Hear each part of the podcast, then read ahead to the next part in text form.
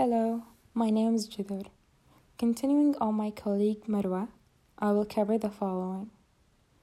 Looking at the introduction, the opening was very beautiful and included beautiful questions that made the audience felt engaged in the speech, but it was very long. As it also missed the hook, there was no hook in the speech.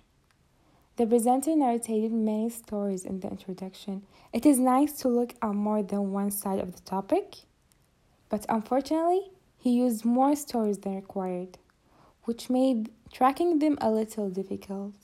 Well, we can add more. We can say really difficult to, uh, to track.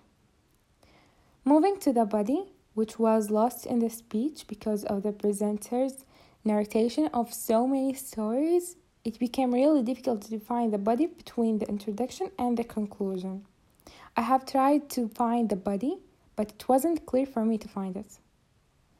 Jumping to the conclusion, which was the best and the most wonderful part of the speech, the presenter clarified his original intention and gave all his effort on this part.